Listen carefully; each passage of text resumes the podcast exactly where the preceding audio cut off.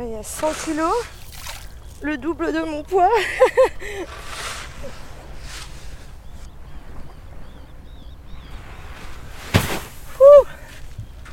Ok. Presqu'île guérandaise, août 2022. Les marais reflètent un ciel sans nuages. Pas une goutte de pluie n'est tombée depuis juin. Pour la récolte du sel, c'est une saison exceptionnelle. Sous les effets du soleil et du vent, l'eau du marais s'évapore et le sel se cristallise dans des bassins créés par la main de l'homme. L'œil sur les éléments, les paludiers et paludières apparaissent dans un paysage entre terre et mer. Le matin, c'est ce qu'il y a de mieux. J'adore. Blandine Cadou, saisonnière. C'est ce qu'il y a de plus motivant dans la journée. c'est trop beau. c'est trop beau. Il fait frais. Les couleurs sont magnifiques. Je sais pas, il y a une petite humidité dans l'air là qui rend euh, l'ambiance assez agréable. J'ai l'impression que les bruits sont beaucoup plus feutrés aussi. Mais je pense que c'est dû à l'humidité. Et, euh, puis il y a plus de bruit d'oiseaux. Tu sens que euh, la vie au loin, le tourisme, etc., ne s'est pas encore réveillé. Il n'y a pas un chat.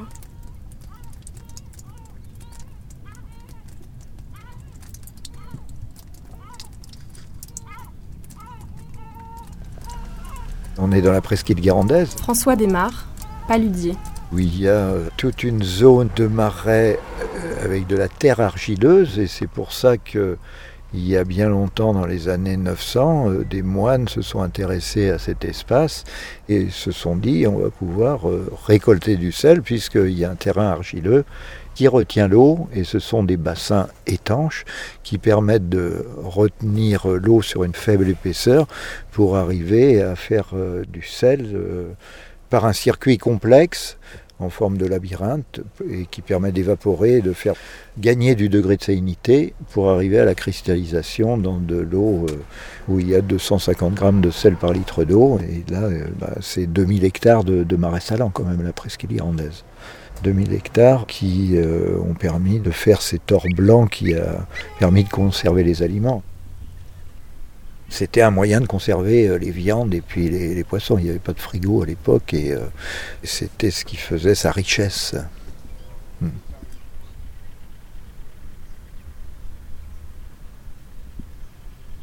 Les conditions naturelles qui ont favorisé l'exploitation du sel dans la région de, de Guérande, entre deux estuaires, l'estuaire de la Vilaine et puis celui de la Loire, c'est en premier des conditions géologiques. Gilda Buron, directeur du musée des marais salants de Basse-sur-Mer. Les travaux qui sont les plus spectaculaires pour moi et qui nous permettent de comprendre comment, partant d'un terrain euh, plat, euh, on en fait un terrain avec euh, des reliefs et puis des niveaux d'eau très où l'eau est maintenue sous un niveau très fin. eh bien, ça, ce sont des travaux de terrassement, d'hydraulique salicole, qui sont l'apanage hein, des paludiers de, de Guérande. Donc, c'est un travail qui consiste à se colter avec l'argile du sol pour dresser les ponts, c'est-à-dire les reliefs qui vont séparer des bassins de salinité différents, créer un dédale à l'intérieur des salines euh, qui se compose de phares, d'adernes et d'œillets. Quoi. Et tout ça, c'est fait de main d'homme, centimètre par centimètre.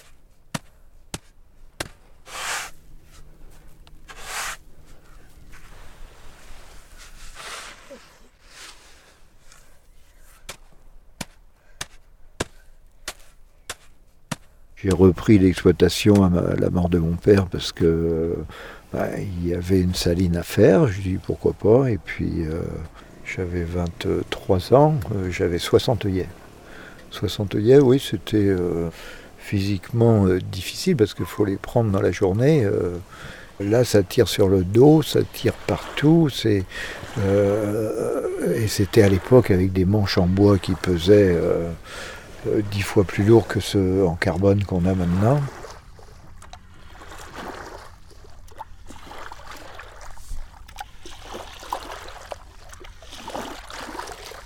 Pousser le sel, euh, le ramener, puis le, hisser sur la ladure, c'est un geste que j'aime bien.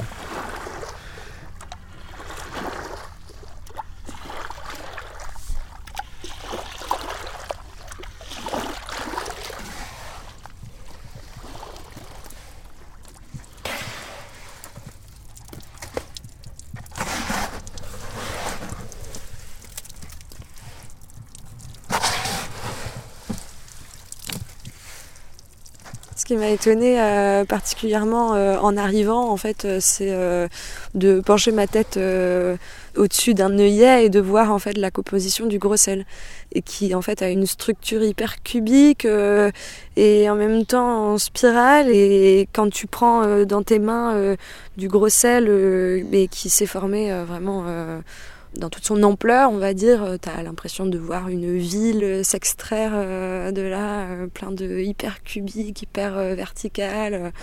ça c'est assez affolant quoi. mais vraiment les lois de la nature quoi.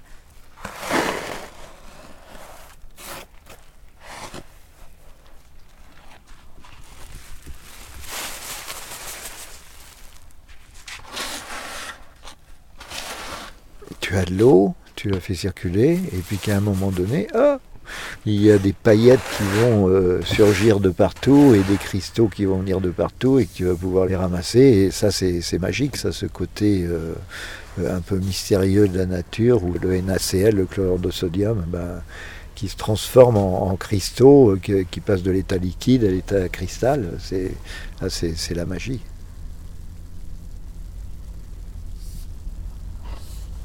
Le gros sel, ça va être euh, hyper cubique et euh, la fleur de sel, bon déjà c'est beaucoup plus fin, ça se forme à la surface de l'eau, donc euh, c'est quand même plus léger, comme si tu avais des pétales de fleurs aussi un petit peu qui, se formaient. Mais je pense que c'est plus l'aspect un peu gelé, comme, comme si de la glace s'était formée à la surface de l'eau. quoi.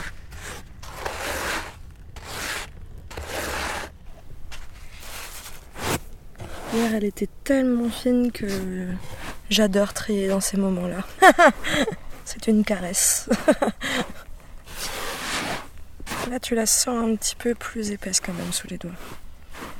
C'est parce qu'il y a eu un, vent d'ouest hier et que du coup il y a eu de la fleur à se former sous ce vent d'ouest et que ben du coup sa structuration est plus euh, lente et plus grossière.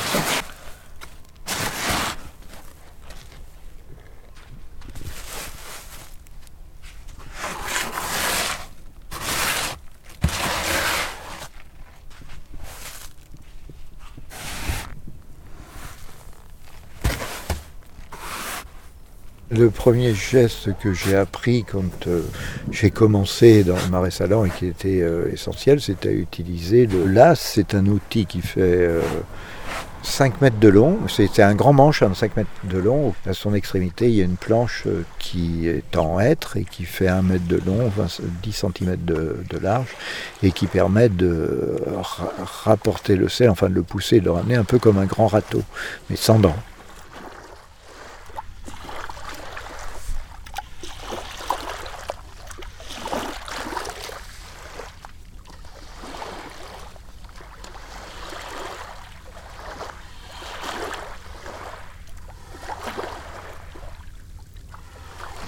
C'est ce qui m'a plu au début aussi.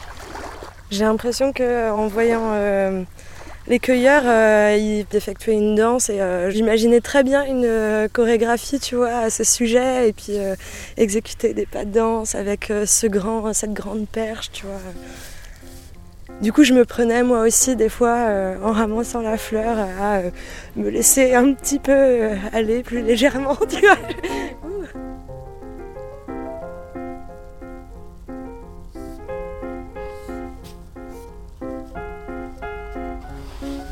la terre, la mer et le ciel. Euh, ben, je suis dans tous ces éléments euh, à la fois euh, quand je travaille dans mes marais salants.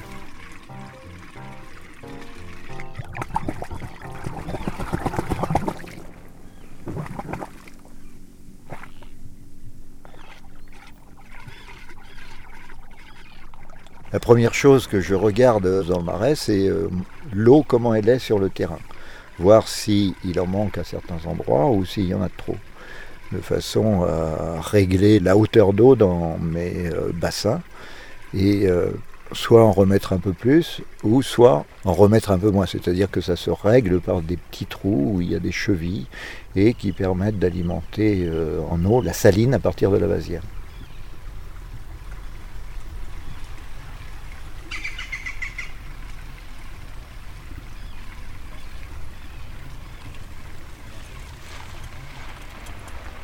Je travaille dans la nature, mais en sachant qu'il y a des, des centaines et des centaines d'hommes qui ont travaillé à cet endroit depuis des centaines d'années et euh, qu'il y en a certainement qui retravailleront euh, à cet endroit-là euh, pendant des, centaines d'années si le sel continue comme ça et si on n'a pas un raz-de-marée qui vient d'effacer tout ça et qui est le principal risque qui nous pend au nez et où on l'a vu lorsqu'il y a eu Xintia il y a une dizaine d'années, bah, tout est passé par-dessus. Il y a des salines qui ont été complètement labourées où il fallait tout refaire dedans.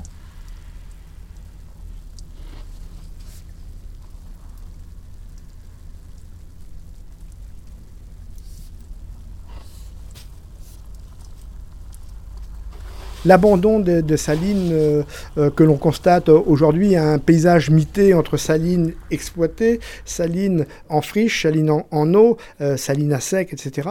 C'est le fruit d'un héritage d'abandon de parcelles années 70, 80 et puis de reconquête aujourd'hui, mais la reconquête est extrêmement spectaculaire.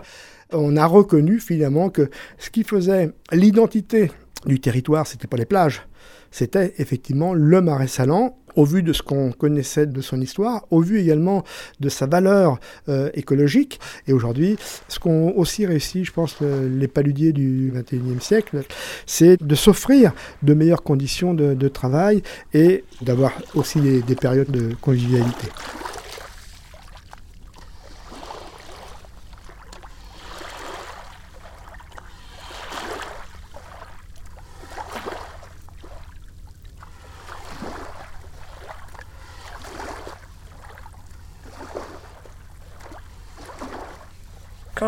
Je travaillais euh, dans un bureau, je me disais pas euh, allez euh, réveil à 6 heures, ce matin j'ai envie d'y aller super tôt, ça va être chouette. Non. Mais là, tu vois, ça me motive le lendemain. Je suis à me dire bon, allez, couche-toi tôt. Comme ça, demain, tu seras super tôt, ça va être génial. C'est.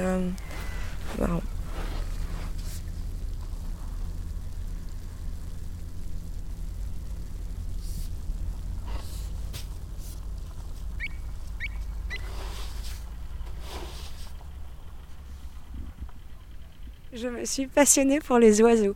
Et c'est un truc de ouf. Il y avait cette famille de goélands qui a passé euh, bah, tout l'été en fait à mes côtés, puisque je triais juste là. Et donc j'avais vu sur eux et, euh, et je les ai vus tout petits et puis grandir petit à petit et puis commencer à voler et puis euh, faire appeler leur maman pour qu'elle vienne leur donner à manger. la maman qui part, prend son envol et puis leur ramène de quoi becter. et ah, je crois que c'est des sternes. Il me semble que c'est des sternes, ouais. Mais euh, je ne m'intéressais absolument pas aux oiseaux. Absolument pas. Et ça, c'est assez incroyable, ouais. Waouh Elles sont trop belles J'adore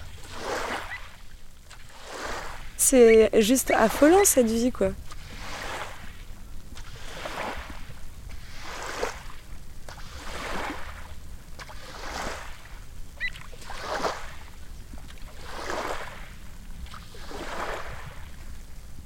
On a connu en 2022 une année euh, de production record, hein, qu'on est très au-dessus euh, de la moyenne parce que les conditions climatiques euh, ont été exceptionnelles. et le reste encore, hein, on a, le bilan hydrique est quasi nul depuis plusieurs mois, il a presque rien plu. Donc forte évaporation, des vents, des vents aussi, des vents de terre, des vents très secs aussi, qui ont fait que l'évaporation était intense.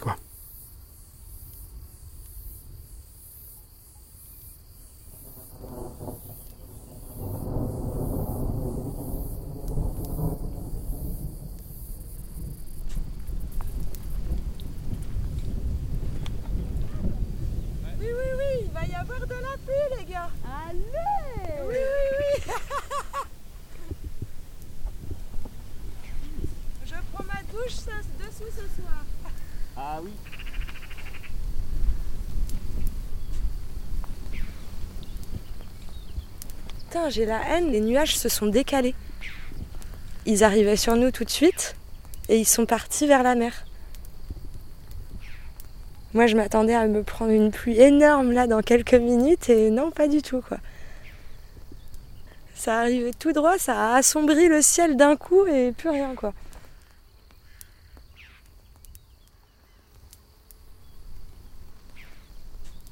Moi, j'avais jamais eu de profession comme ça où on était si dépendant de la météo quoi. S'il y a du soleil, ça marche. S'il pleut, tout s'arrête.